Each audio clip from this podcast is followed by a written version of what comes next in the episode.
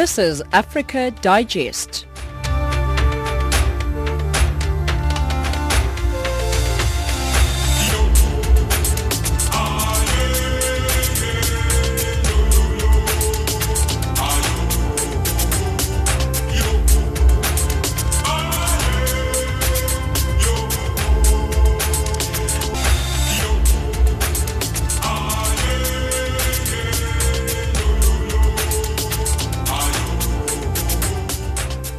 Good afternoon and welcome to Africa Digest. You're listening to Channel Africa.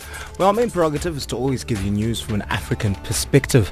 We're broadcasting to you from our studios in Johannesburg, South Africa, and we're available on the frequency 9625 kilohertz on the 31 meter band to Southern Africa. My name is Samora Mangesi, and with me in studio making sure that you stay informed with all things Africa is Rwalani Tulo, Tracy Boomgard, and Neto Chimani. Top stories on Africa Digest at this hour. Thousands of demonstrators continue to arrive at Sudan's army headquarters in Khartoum. Fake news risks are worsening ethnic and religious tensions in Nigeria. Doctors Without Borders, or MSF, has warned, has welcomed the recent news that a much-needed drug-resistant TB medicine called Delamanid, Delamanid has been registered for use in the country by the South African Health Products Regulatory Authority. In economic news, the Zimbabwean government honored its pledge to increase the salaries of civil servants by 29%. But right now, let's cross on over to the news desk. Here is Jwalin Tulo with your news bulletin.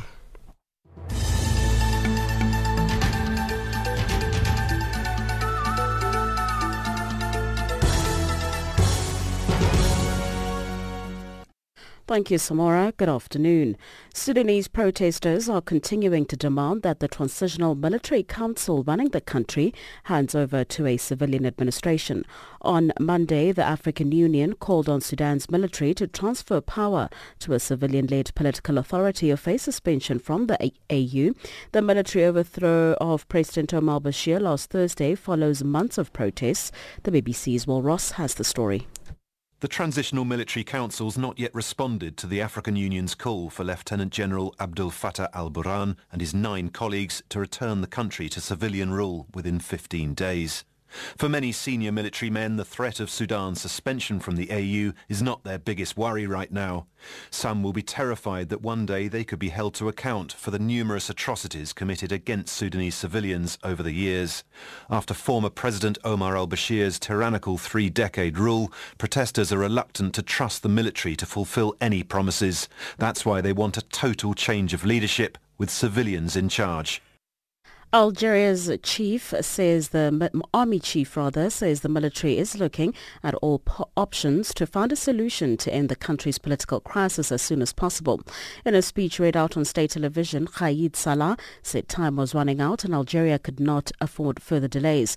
Salah added that more steps would be taken to meet the protesters' demands. Meanwhile, the head of the country's constitutional council, Tayeb Belaiz, has stepped down after weeks of facing protests. Algerians have called for Belaiz and other top figures to quit in mass demonstrations, which prompted the departure of veteran President Abdelaziz Bouteflika this month.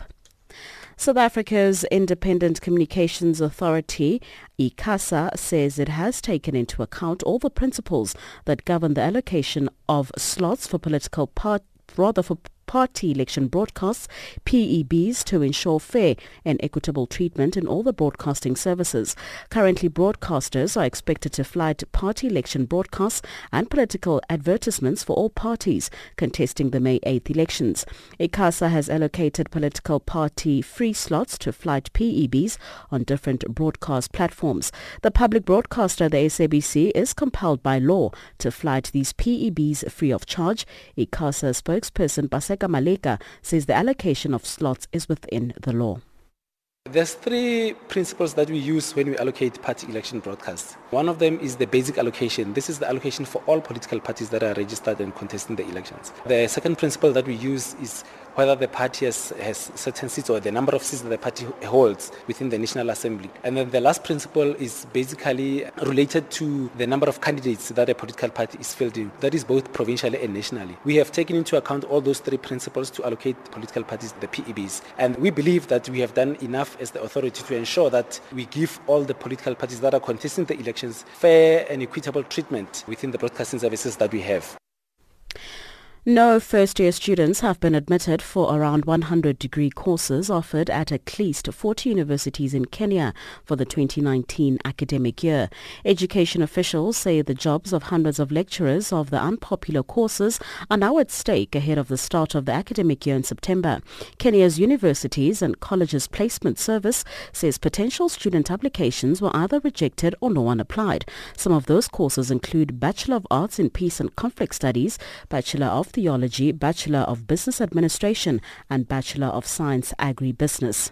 And finally, French authorities say the fire at the Notre Dame Cathedral was an accident and not arson. That's speculation. Uh, there's speculation, rather, that it may be linked to a project to restore the 19th century cathedral. The BBC's Hugh Schofield has the story. There was a, a, real fear that we had lost this building. This morning we wake up and uh, happily there is a new mood. The cathedral is still there. The damage is terrible. It was devastating. But the main part of the building, the Gothic gem, which is Notre Dame Cathedral, has survived. Headlines at 5.30 for Channel Africa. I'm Cholani Tulo.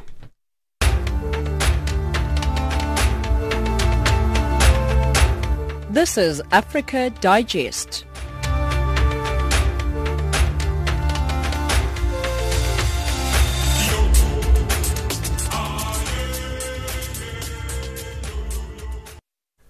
Thousands of demonstrators continue to arrive at Sudan's army headquarters in Khartoum to join others that have packed the palace, the place since President Omar al-Bashir was toppled more than a week ago.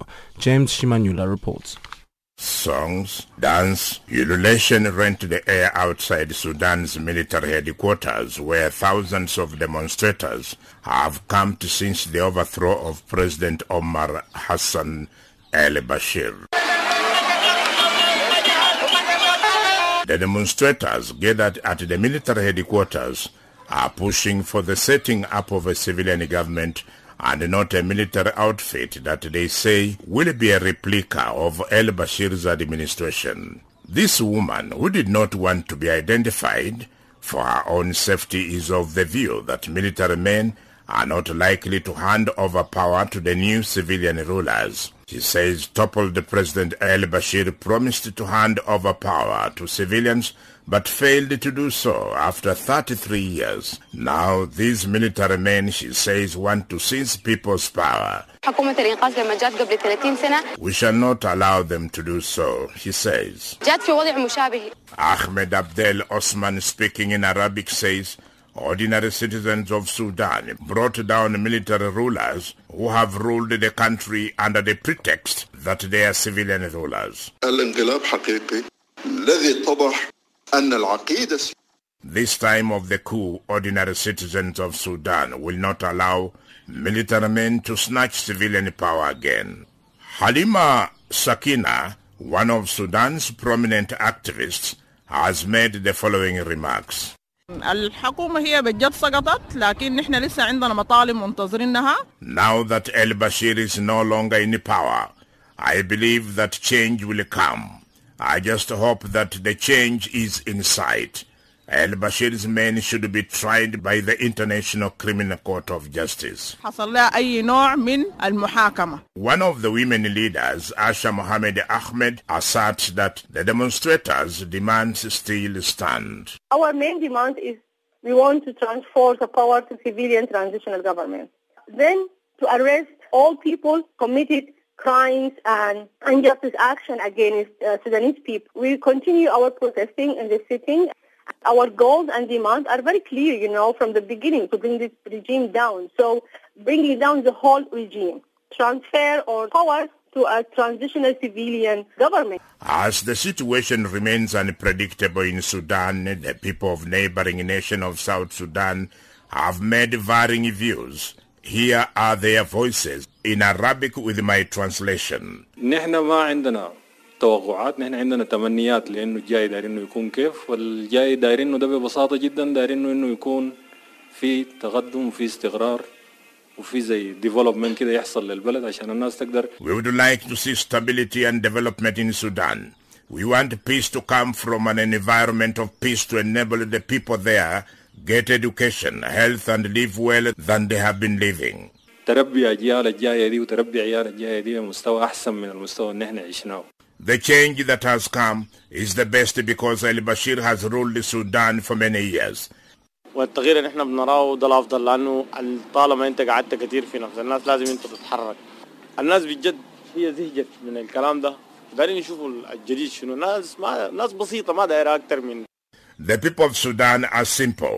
Their demands are also simple. ما يستعجلوا ويتريسوا في حتة إنه يلقوا آه، حتة إنه يشوفوا الحكومة انتقالية. الناس تقعد تشوف ال- الناس المتعلمة. زول يحكمنا زول متعلم فاهم عارف الحاصل شنو عارف الدول الجنبنا دايرة شنو تتعامل تنفتح على الدول دي. They just want to drink and eat and that is all they need. عشان تقدر تصدر ت- ت- تستورد تنعش الاقتصاد البلد تمشي لقدام People of Sudan should not be in a hurry. يعني المرحلة اللي وصل لها الشعب السوداني دي المرحلة عايزها المواطن كلها والحمد لله يعني احنا بنتمنى انه They should take time to look for proper leaders, leaders with knowledge. السودان يرجع زي ما كان ونتمنى انه جنوب السودان يرجع للسو... لشمال السودان and include them in the new government to be formed in Sudan those were voices of South Sudan citizens on the latest developments in Khartoum, Sudan. Reporting for Channel Africa, this is James Shimanyula. Across the globe, every second, there's always a breaking story. Colton Joy for Channel Africa Radio in Ethiopia's capital, Addis Ababa. Reporting for Channel Africa, I am Hilda Kekelwa in Zambia. Our cutting-edge and hard-hitting journalism leaves no stone unturned, giving you the whole picture every time. George Muhango, Channel Africa, Blantyre. Reporting for Channel Africa, this is Moki Kindzeka in Yaoundé. From an African perspective, listen to Channel Africa in English, Kiswahili, French, Silozi, Portuguese, and Chinyanja, informing the world about Africa. Join us every day and know what is happening around you. Channel Africa.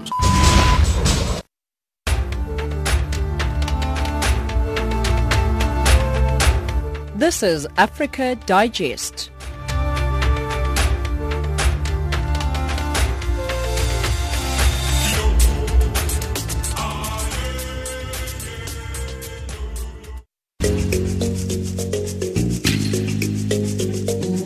This is Channel Africa, South Africa's official international public radio station on shortwave, internet and satellite. From an African perspective, listen to Channel Africa in English, Kiswahili, French, Silozi, Portuguese and Chinyanja, informing the world about Africa. Italy's Prime Minister Giuseppe Conte says a foreign military intervention in Libya will not help the country's ongoing crisis, adding that it could trigger a migration wave from the country to southern Europe. The North African country and former Italian colony is undergoing a crisis after General Khalifa Haftar, leader of a parallel government in the eastern city of Tobruk, launched an offensive uh, offense to seize the city of Tripoli, home of a unity government led by Prime Minister Fayez al-Sarraj. The offensive has so far displaced at least 4,500 residents and left more than 100 people dead. Libya has been split between two capitals since the France-led NATO intervention in 2011 that led to the death of longtime leader Muammar Gaddafi. To discuss this further with us, we are joined on the line by Francesco Galietti, head of political risk consult- consultancy group Policy Sonar in Rome, Italy. Uh, Francesco, thank you very much for joining us. Thank you for hosting me. Now, you have been highly critical of Italy's position in the Libyan situation, which has changed constantly over the years. Do you agree with Italy's Prime Minister Giuseppe Conte that foreign military intervention in Libya will not help the country's ongoing crisis? Well, certainly, Conte is now trying to hedge in Italy's position. Italy traditionally has flirted with anyone in the wider Mediterranean. That has been part of our DNA and our mission, and especially in a, in a highly complex arena like the broader Mediterranean, uh, where now we are facing a proxy war between at least two blocs, uh, the Qatari one and uh, the Saudi one. All of this obviously happening not far away from our own shores. So Conte's storyline is that we should stick to the UN-backed uh, uh, government uh, and in any way stick to a UN official uh, procedure process uh, and so to order instead of opting for chaos. Uh, whether we will succeed is doubtful, also because Haftar is making progress with speed but certainly Italy finds itself in very tight straits these days. Are peace talks between the two sides possible at the moment in light of the current instability? Um, I couldn't quite hear that. Can you please? So basically, Francesca, I was asking if uh, peace talks between the two sides are possible at the moment in light of the current instability. Uh, I doubt it because we, we for, for someone who has the will, skill, and ability to rein in Haftar, uh, which at this stage, uh, with Haftar literally on the outskirts of Tripoli, seems very difficult. Um, but what we also want to avoid at all costs uh, is that there is a spillover effect uh, to neighboring country, i.e. Uh, to Algeria uh, or possibly Tunisia or even Morocco um, because that would would wreak havoc in in our near abroad. Now, the general behind the attack, um, Khalifa Haftar, has the support of countries such as Egypt, United Arab Emirates, and France. Does this complicate the situation even further? Um, yes and no. Uh, Haftar has many sponsors, uh, some of which happen to be very good friends of Italy. Um, and in fact, one of uh, uh, the the elements uh, in in the story that uh, um, intriguing is that Italy cultivated very strong ties to Egypt, for instance, to Al-Sisi, and to Russia. And by doing so, it probably thought that it was hedging itself against being seen as as being perceived as overly pro Saraji. Turns the um, uh, proximity to uh, Sisi or to Russia is not enough as not in Haftar's own assessment. And what can the United Nations, through its envoy uh, Ghassan Salameh, do at this point to try and broker peace? I'm not sure that anyone can broker a peace now, uh, considering the situation. Uh, I I would see, however, that uh, um, a flurry of meetings are taking place at the highest levels. Uh, as we speak, Di Maio is in the United Arab Emirates. Uh, meetings have been held with uh, the Qataris and with the Russians. Russia's position in particular is um, open, um, open to, uh, I mean, it, it, it is interesting because uh, Russia has played uh, uh, a fundamental role in Syria, uh, where it has positioned itself as a broker in a, in a region situation. Uh, of course, Libya is not Syria, uh, but Russia seems once again uh, entering into that brokerage mode. So uh, let's wait and see what Russia is up to. All right, and uh, Italian newspapers have reported that about 6,000 people might try to flee the fighting and that human traffickers are also trying to take advantage of the chaos. What impact will the fighting have on migration? Um, be massive, um, because of course uh, uh, in terms of domestic policy, uh, there, the, there is a sense of deep insecurity that derives from uh, the flow of economic migrants that has uh, uh, that we have witnessed over the past two three years, um, and uh, in particular the League and its leader Matteo Salvini, who also is the Minister of Interior, has cashed in political from uh, the fight against uh, economic an iron fist. But it's one thing to wield an iron fist against economic migrants, and it's a totally different thing uh, to wield an iron fist against people who are fleeing uh, from a civil war. Um, in, in the former case, uh, you are dealing with non-Libyans uh, for which is mainly a logistical springboard. In the latter case, you are speaking of Libyans uh, who are fleeing and abandoning their own country uh, and escaping a civil war. Uh, so as you can see, this would change the equation quite drastically. All right. Well, uh, Francesco, thank you very much for talk- talking to us. Uh, you're very welcome. Have a nice evening. You too. That was Francesco Galietti, head of political risk consultancy Policy Sonar on the line from Rome in Italy. But the time is now 1720 Central African time. You are still listening to Africa Digest with myself, Samora Mangesi.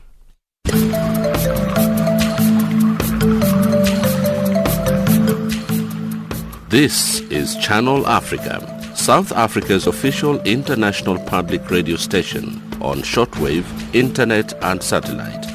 From an African perspective, Guess what? You can now listen to Channel Africa using Silozi, Chinyanja, Kiswahili, Portuguese, French, and English, giving you an African perspective. Hi, my name is Tandolu Nyenzovo, and you are listening to Channel Africa. We love Channel Africa from an African perspective. Channel Africa, bringing you the African perspective. Fake news risks are worsening ethnic and religious tensions in Nigeria at a time of heightened concern about internal security and fragile community relations. This according to a fact-checking organization, Africa Check. It comes after a slew of false claims about politicians and their parties considered to have been part of a deliberate attempt to shape the narrative before recent polls. Africa's most populous nation is often characterized as a country teetering uh, on the brink in light of persistent security threats posed by Boko Haram terrorists in the northeast and uh, violence between nomadic cattle herders and farmers in central states. Africa Check uh, Nigeria editor David Ajikobi says government needs to assert its authority to contain the problem which he says has spiraled out of control it's a big problem. Let me give you some context. So imagine a country like Nigeria with um, a population estimated about 190 million, 200 million. You have um, hundreds of ethnic groups, hundreds, I mean, different, multi-religious, multi-ethnic, you know, multi-tribal. And then there are all of these tensions, you know, intertribal tensions, you know, here and there. And then you have the ecosystem of misinformation and disinformation also in that space. Essentially what you get is a recipe for disaster. And um, we, you can see um, examples, very, very um, uh, clear examples like the killings in Kaduna, the killings in Zamfara, the killings in uh, the Fulani headsmen um, narrative and things like that. All of those crises have been fought by one form of disinformation or misinformation or the other. Because usually what happens, you know, is an attack somewhere and uh, they, they pin it on one ethnic group or an ethnic group and, you know, it circulates and there are reprisal attacks and, you know, before you know it, it turns into a full-scale uh, uh, clash. Uh, apart from that, for even for the democratic process, um, disinformation and misinformation, particularly fake news, a big was a big problem in the, in the last elections, and it affected the integrity of, of the last elections. I mean, South Africans are going into the ele- are going to vote very soon, and we saw that in Nigeria, for example, fake election results were being propagated. For example, the person or the, the politician who lost the presidential uh, election, Atiku Abubakar, is, is being branded as saying that he's, he's carrying around fake election results. So all of those things, you know, fake news, disinformation and misinformation in a country like Nigeria has real life consequences. It's not just some something on social media. It has real life consequences. Now, would you say this uh, misinformation practice uh, is deliberate, uh, David, or not intentional? Does one wake up in the morning and say, today I'm going to manufacture fake news? I think in the Nigerian context, it's a, it's a mix of both. Uh, we've seen some very clear-cut, deliberate um, um, um, uh, uh, uh disinformation. We've seen people actually, if I were to use the last election for example, we've seen people actually sit in their rooms and just, you know, just punch out election results put and they and they circulate it. We've seen some deliberate ones, and we've seen some where people, you know, did not deliberately uh, um, circulate this thing. So, for example, look at the WhatsApp WhatsApp platforms, the WhatsApp groups, and things like that, where people post things, and you know, some people forward it to their family members. They might not know if it's false or not. You know, yeah, that happens. But generally, uh, we've seen a mixture of both. But in some cases, for for for the crisis, the protest, and some of the ones that had the real life consequences, some of them have been deliberately fabricated information. And that was David Ajikobi, Africa Check editor in Nigeria, on the line from the capital, Abuja, talking to Kumbelo Munzelele. The president of the African Development Bank has called on the United States to up its investment game in Africa as he made the case for the world's largest economy to look beyond traditional sectors on the continent. Akinwumi Adesina was speaking in New York at an event that brought together investors and business practitioners for a roundtable discussion titled A New Economic Vision for Africa. He called for Africa to be looked at through the different lens while making the case for agriculture on the continent to be seen as a mega sector for the future. He also addressed the low growth trap currently being experienced in both South Africa and Nigeria. Sherwin Bryce-Pease. Akinwumi Adesina told his audience that Africa should no longer be seen as a museum of poverty, rather a continent that will be driving global growth going forward. If you're looking for where to be, that's the place to be. Because of the population, because of the rising consumer demand, and just because of the sheer size of what the African economy will look like with the continental free trade area that brings together economies worth $3.3 trillion. Who wouldn't be excited about that? Two-way trade between Africa and the United States stood at $39 billion in 2017.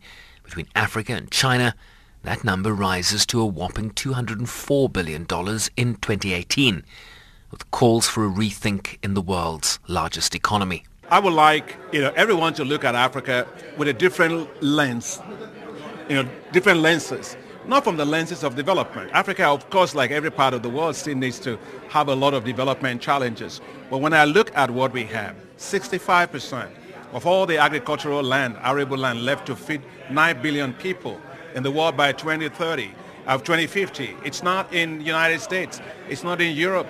It's not in Latin America or Asia. It's in Africa. What Africa does without agriculture is going to determine the future of food, right, in the world. And so the key is to look at Africa as a place, as an investment destination, not necessarily as a development destination. He explained that there was a lot of scope for investment in regional connectivity infrastructure development, particularly to give support to the African Continental Free Trade Area in ICT and international services. But it's agriculture that he argues should be a powerhouse sector throughout the continent. The bank itself has invested $24 billion over 10 years in business-minded agriculture development. Africa is not tapping its agriculture at all.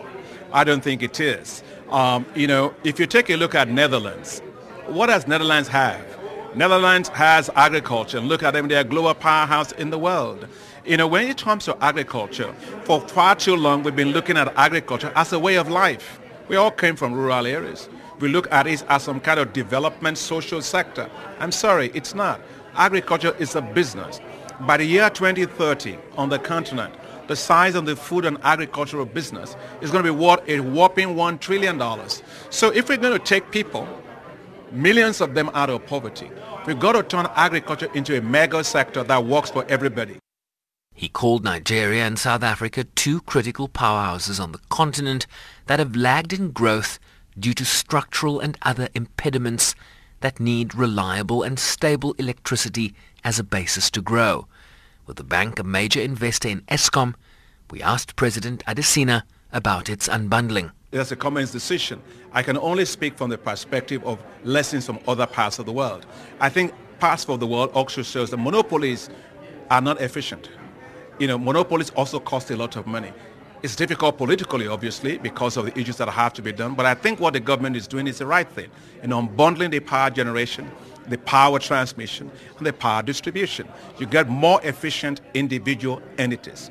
At the end of the day, when it looks to tariffs that have to, you know, people talk about, you know, whether tariffs will go up. Sometimes a higher tariffs is simply an indication of transfer of inefficiency costs on customers. He expressed confidence in the changes underway at the utility and for leadership of the country to pull a Tiger Woods type turnaround moving forward. I'm Sherwin Bryce-Pease in New York. The time is now 17.30 Central African time. Let's cross on over to the news desk where Jwalan is standing by to give you your latest news headlines.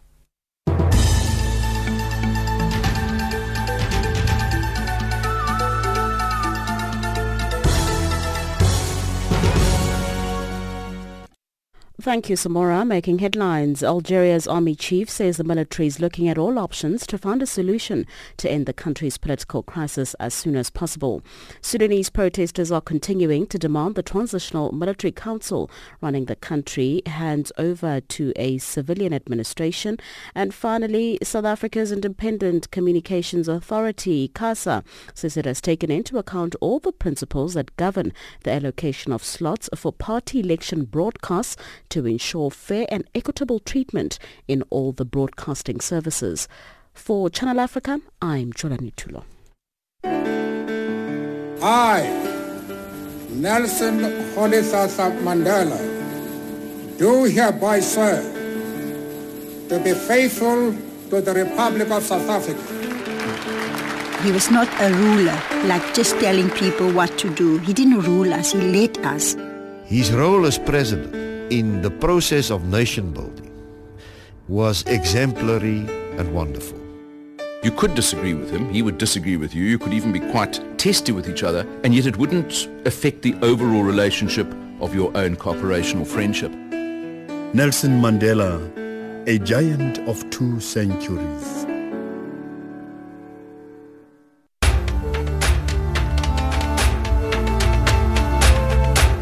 This is Africa Digest.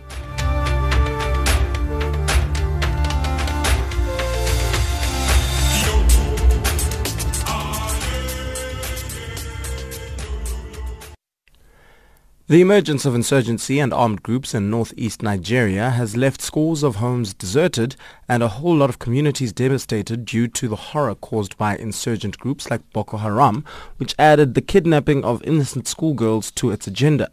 One such case was the abduction of 276 schoolgirls from Chibok, a community in Borno state which has been the epic center of the battle to save Nigeria from the terror group for about a decade now. Of the number of girls kidnapped, 112 remain in captivity while others were rescued by government forces and a few escaped unaided. Channel Africa correspondent in Lagos, Collins Nosa Atohengbe, reports that some concerned mothers staged a procession in Lagos to drum home a message that government should hasten the release of those still in the custody of the terrorists.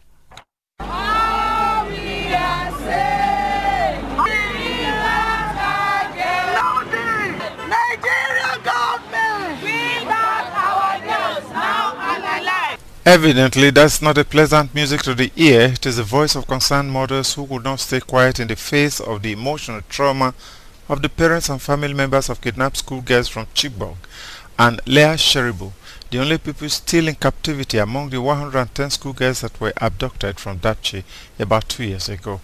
Despite government's promises to have the girls released and alive, there seems to be no tangible efforts on the part of the authorities to secure the girls and to stem the incessant kidnapping and wanton killings of Nigerians across the land. So far there have been two outcries by way of protest by aggrieved persons some of who lost parents, children and relatives to kidnappers or were forced to sell their belongings for ransom demands to secure the freedom of their concerns from terror groups. The protest in Lagos and other major cities was in commemoration of the fifth year of Chibok girls in captivity, while according to a social activist Yemi Adamolekun, government has become so lackadaisic about the security of the citizens. We use the Chibok girls as a reminder that many more Nigerians are missing. They've been kidnapped, they've been killed, but we don't know their names. Um, so we use the Chibok girls, that we know their names, their pictures, their parents, to remind Nigerians that there is an insecurity problem and the government is not doing enough to secure Nigerians. In the eyes of Jonathan Olawale, a member of the Bring Back Our Girls campaign group, five years is too long to wait for the rescue of abducted schoolgirls despite endless promises by government that they would be released. We are not happy that uh, at five years we still have one, one, two of our girls uh, in the hands of the Boko Haram. We are not happy and we think our government can do more than this. A parent of one of the girls that was among the 84 who were rescued by government over a year ago, Yellow Buata, says now that elections are over, government should return to the job of search and rescue of the remaining 112 abducted girls. If I can imagine how my mood was then before my uh, daughter's release, it's just unfortunate that some of us, the parents, are late because of the trauma, heart attack, and all those uh, blood pressure because of the uh, abducted girls. Five years is too long. Five years anniversary. I'm not praying to mark the sixth year. I'm appealing to government. The election is over. They are now there. They should go back and bring the remaining 112 girls and Leah Sharibu from Dapchi. Taking a swipe at government's lukewarm attitude over security and lack of communications, Yemi Adamolekun says priority attention should be given to communication with families of the abducted girls to reduce their stress and anxiety. The problem is a seeming lack that Nigerian lives don't matter. Um, I think that's at the heart of it. Because not only are people getting kidnapped or missing, it's also how you respond to it. It took a protest a few days ago about Zamfara to get the president to respond in Dubai that he's concerned about Nigerians and it makes him unhappy. Now, when people in Zamfara are not dying before he left, so did uh, citizens have to come out before he said that. And that seems to be the pattern. Something happens, they don't say anything. There's a protest, international media or local media carry it, and then they respond. And what that cycle tells us is that they don't really care, and they have to be constantly reminded that there's a problem. Find the 112 girls or tell us where they are and what you are doing about it. There has not been any communication this year about the Chibok girls, except for some line during campaign that we are still committed to finding them. What does that really mean?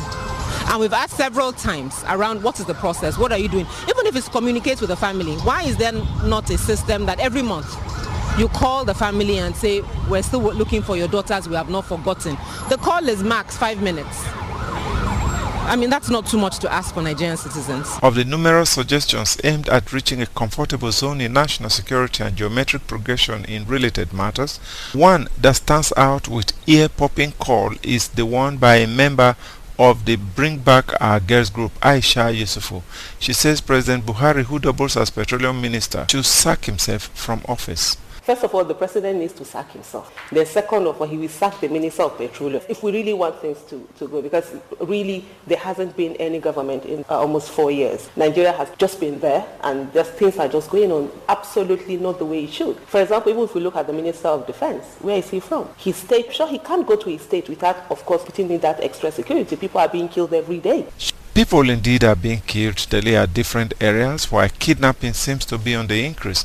That was what sparked the Abuja protest last week in which Zamfara State's indigents cried out for rescue from terrorists. For now, it has been discovered that illegal mining contributed immensely to the situation in Northwest, but the reason for adoption of schoolgirls had remained elusive, except it is being seen as avenue to get innocent girls to massage the ego of terrorists. The question is, when will Nigeria enjoy peace once more? From Lagos, Nigeria, I am Collins Nosa Atohengbe for Channel Africa News. South Africa's Minister of uh, Arts and Culture, Nathi Mthethwa, alongside African artists, has planned a benefit concert to help survivors of Cyclone Idai, which devastated parts of Mozambique, Zimbabwe and Malawi. During the briefing in Pretoria, Mthethwa called on corporations, charities and individuals to continue with the spirit of Ubuntu towards the cyclone-hit nations. This week marks a month since the powerful tropical storm ravaged the three southern African nations. Jane Rabutata reports. The South African government calls on its people to continue making donations towards humanitarian aid for the people of Mozambique, Malawi and Zimbabwe who were affected by Cyclone Idai. According to Arts and Culture Minister Nathi Mthethwa, artists are working towards a benefit concert targeted for May 18 as a daytime family concert to take place at Bez Valley Park in Johannesburg with proceeds going to a fund to assist cyclone victims. Minister Mthethwa was speaking at a media briefing in Pretoria this morning, which was attended by prominent African artists which include Yvonne Chaka Chaka and Letta Mbulu. The three countries' embassies will be visited and will be followed by an aid tour with artists and media, where those involved in the project will get to lend a hand on the ground. Cyclone Idai had a devastating impact on people living in several areas of Mozambique, with Beira City the most affected. Neighboring Malawi and Zimbabwe were also affected by the tropical storm which has left thousands of people homeless. According to the United Nations Office for the Coordination of Humanitarian Affairs, OCHA, the cyclone has claimed 603 lives and left 1.8 million people in need of humanitarian assistance. The hardest hit country, Mozambique, is now battling an outbreak of the waterborne disease cholera with cases reaching 5,000. A six-day emergency cholera vaccination campaign was concluded last week. It reached more than 8,000 people in the country's four districts affected by the cyclone. However, aid agencies say although flood waters have largely receded across the three countries and some affected families have started to return home, thousands remain in evacuation camps because their houses were damaged or destroyed. Food security is also a major issue because the storm destroyed crops weeks before the harvest. Reporting for Channel Africa, I am Jane Rabutata in Johannesburg. Doctors Without Borders, or MSF, has welcomed the recent news that uh, a much-needed drug-resistant TB medicine called Delamanid has been registered for use in the country by the South African Health Products Regulatory Authority. The International Medical Humanitarian Agency is now calling on the National Department of Health to speedily activate existing plans to make the drug routinely available within the public health system for those who need it. More from Dr. Laura Trevino Duran, a medical coordinator for MSF. Well, TB remains, you know, one of the top death causes in the country, but also around the whole world. So it's basically like one of the major concerns uh, for South Africa, definitely, and it has been for many years now. How should the Department of Health go about ensuring that uh, Delamanid is routinely available within the public health system? I think South Africa has one of the best programs in the world related to tuberculosis, and they have been doing exceptional efforts to, you know, to make sure that the drug is available. So now, as it has been registered, as you mentioned previously, uh, on the 29th of March. This is very recently. The government is really doing big efforts to secure the funds to be able to the drug, and that is being in process. They are in on the planning phase, and they are you know, speeding it up. But uh, ourselves that we are in the ground, we realize how important it is not to delay it further. As you know, currently one on two patients that are on need don't get an effective treatment, and having it available for clinicians will make a big change. Now, Dr. Duran, how do you expect the drug to transform the way a drug-resistant TB is treated in the country? So basically, Delamanid plays a major role because, for instance, in children less than six years old that are not able to receive the, the bedaquiline, that is another drug that is as well registered in South Africa for now since 2014. In those cases, the patients, the kids will benefit enormously from having Delamanid. Patients with extensive resistant tuberculosis that also will benefit a lot, and patients with serious side effects of other drugs that don't have any other option. These are the three cases whereby Delamanid will make a huge, uh, you know, benefit for them. Now, with regards to accessibility to this new drug, what are the challenges? So basically, uh, since you know, since very recently, it hasn't been registered. So the only way to access Delamanid in South Africa was through compassionate use or through by the DCAP, that is the Laminate Clinical Access Program that was established in March 2017, and that was together with Otsuka, the company that produced the drug, where they donated around 400 courses but that only happened in five locations within the country. Therefore, very few clients had access to the drug. And indeed, it was not easy. The criteria and the process was very cumbersome, so clinicians were not so keen on going through that process. So there has been very few patients that had access to Delamanid so far, and a lot of them has been, well, thanks to MSF as well, in the sense that we did provide Delamanid for those patients where the DCAP couldn't do it. But that was a very small proportion. So that's one of the big challenges, aside of the price as well. The price is very expensive. It's like around 1,700 US dollars per course, and that's going to become an issue. One thing is access to the drugs to have it available in the ground, and another one is for the government to pay for it because it's very expensive. Now, you've mentioned a few of the challenges and barriers to entry or access to this new drug. What role is MSF playing in supporting access to the new drugs in order to strengthen the drug-resistant TB treatment? So basically, MSF, you know, introduced the drug in 2015 already through importation through Section 21, therefore ensuring that patients had access to it and we could gain experience, clinical experience on the use of Delamanid in a programmatic setting. And we always have given feedback to the use and to the results of the drug that were very positive. Secondly, we are also helping through our access campaign program. We are engaging with the, with the NDOH to ensure that we could help them related to the price and, you know, the tendering process with the drug. So basically, we are putting all our efforts to advocate for access to gather clinical information, to reduce price when possible, and to ensure that you know access to the patient has always been there. That was Dr. Laura Trevino Duran, Medical Coordinator for Doctors Without Borders, or MSF, talking to Lulu Gabu.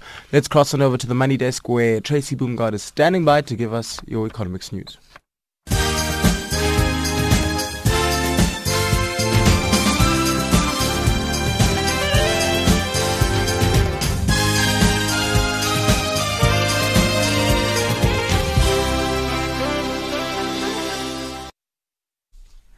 Thank you, Samora. The Zimbabwean government honored its pledge to increase the salaries of civil servants by 29%.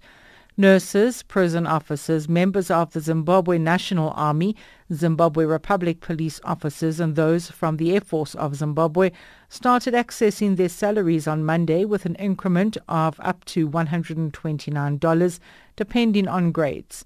Those in the education sector will get their dues on Wednesday, while the rest of the civil service and pensioners are going to be paid on April 24th and 26th respectively. Another salary review is expected mid-year.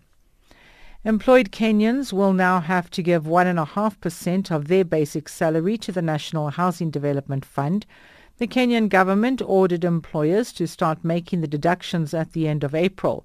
Employers are also required to send a figure matching the employee's deductions to the Housing Fund. The deduction became law by the enactment of the Finance Act 2018 that followed the budget statement presented to Parliament by Treasury Cabinet Secretary Henry Rotich. Meanwhile, Kenyan Airways spends 142 million US dollars annually to service leasing contracts it signed to acquire 20 aircraft. This was revealed in a report submitted to the Transport Committee of the Kenyan Parliament. Servicing loans account for up to 11% of the airline's operating costs. Sihle Zuma reports. Kenya Airways told Parliament that $53 million of the total amount covers aircraft depreciation costs, while $89 million is left for the actual servicing of the leasing costs. Last week, the airline revealed that 11 firms bankrolled the carrier's leasing of the aircraft. This includes the Bank of China Aviation, China Development Bank Leasing, Nordic Aviation Capital, GE Capital Aviation Services, and Aviation Capital Group. It also revealed that it pays $650 million annually to the Kenya Airport Authority for use of the Jomo Kenyatta International Airport as its hub. The United States is interested in developing a 900 megawatt solar project in Zimbabwe. American business Labacorp is expected to make presentations in July. The 900 megawatt project is expected to feed electricity onto the national grid once completed. Zimbabwe believes the investors will bring with them a full complement of professionals, including engineers who will be working with technicians in the implementation and subsequent running of the solar plant. With the Easter weekend just around the corner, authorities have urged retailers across South Africa to be on high alert as criminals are expected to be on the prowl. During this period of the year, South Africa witnesses a significant increase in retail cash crime, including armed robberies, burglaries and cash in transit heists. Statistics by Cash Connect, a cash management company, shows that there was a 16% increase in retail cash crime leading up to the Easter weekend last year. The US dollar is trading at 358.29 Nigerian naira 10.37 Botswana Pula at 100.30 Kenyan shilling and at 12.37 Zambian kwacha. In BRICS currencies, one US dollar will cost you 3.87 Brazilian real, 64.28 Russian ruble, 69.38 Indian rupee, 6.70 Chinese yuan, and a 13.98 South African rand. The US dollar is also trading at 76 pence to the British pound and at 88 cents to the euro. Gold is trading at $1,284 and platinum at $886 per ounce. The price of Brent crude oil is $71.95 a barrel. For Channel Africa News, I'm Tracy Boomgard.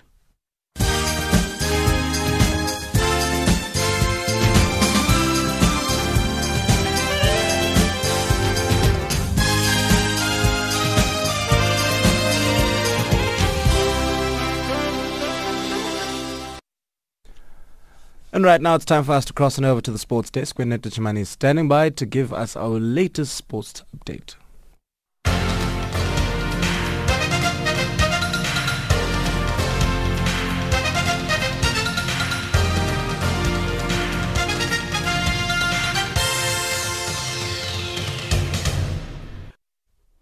Thank you, Samora. From the sports desk, a very good afternoon. Starting off with soccer news mathematically still in with a chance to win the league title. South African Premiership side SuperSport United now travel across Pretoria, the country's capital city, to face city rivals Mamelodi Sundowns at the Loftus Versfeld Stadium tomorrow night. In Sundowns, United face a side taking the continent by storm, having just returned from Egypt where they eliminated Egyptian giants Al Ahly from the CAF Champions League quarter-finals 5-1 on aggregate. With Orlando Orlando Pirates on top of the standings with a rich six-point lead. Sundowns sit on second with 44 points from 24 games, while Matsatsantsa are placed sixth with 40 points after 25 league games, 10 points behind the Pirates. Tembo says he's aware of how much Sundowns desperately needs a win. The two points which we dropped, it's, it's a setback, you know, obviously, because I think this is not the right time to be dropping points. We're going to take it like eh, another game and prepare properly. That's that's very important. It's one game we will also want to win, and I know they also want to win it, so it's going to be a very interesting game. It's going to be a very entertaining game, a tough game for both teams. Sundowns have utterly dominated the Tshwane Derby in recent years where they have gone 11 PSL games unbeaten against SuperSport. The last time Matsatsantsa beat the Brazilians in the league game was in 2013 when Mo Diof's 88th minute strike from within his own half secured United the three points. In the UEFA Champions League, Juventus welcome Ajax to Turin tonight with their Champions League quarter-final tie hanging in the balance. Cristiano Ronaldo playing in his first game since his hat-trick against Atletico Madrid. In the previous round, he put the Bianconeri in control for the first leg with a stunning header. But a fine strike from David Neres ensured things ended level in Amsterdam with all to play for. The winner of this tie will meet either Liverpool or Porto, with Jurgen Klopp's side leading the tie 2-0 after the first leg. English Premiership side Manchester United manager Ole Gunnar Solskjaer says they can beat Barcelona and reach the Champions League semi-finals if they deserve it. Uh, I believe that you get what you deserve in uh, in sports. That you put your uh, if you put your life and effort and determination, everything you have, you get exactly what you deserve.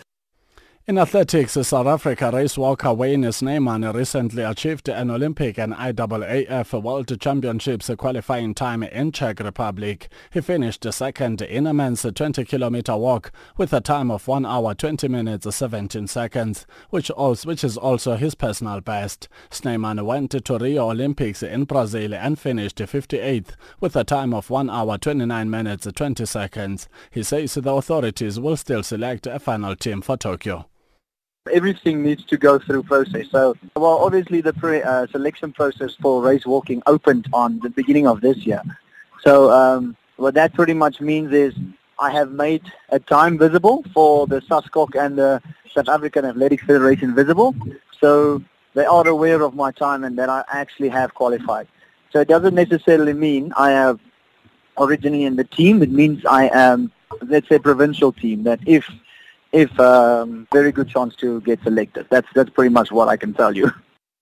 And finally, in tennis news, South Africa's number one women's wheelchair tennis player Kgothatso Montjane is set to get her Korea Open campaign underway on Wednesday. Montjane, who is seated number two, will face Sakhorn Khanthasit from Thailand in their opening match at the Olympic tennis courts in Seoul. She has not been in action since February and she's looking forward to getting back on the court.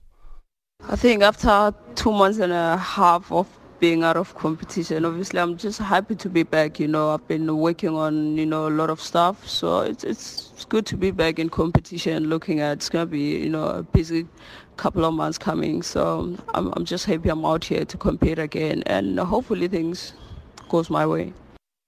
Stay tuned to Channel Africa for programming, news and sport from an African perspective. For Channel Africa Sport, I'm Neto and Itio Chemani.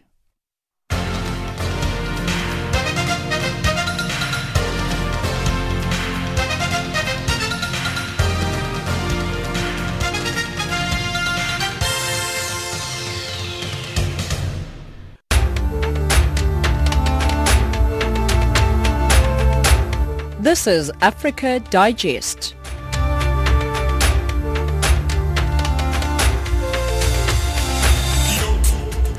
And that wraps up the first hour of Africa Digest for today. Be sure to join us again a little bit later on in the evening from 1900 hours Central African Time right here on Channel Africa. So from myself, Samora Magesi, producer Tracy Boomgard, and the rest of the Africa Digest team, thank you very much for listening.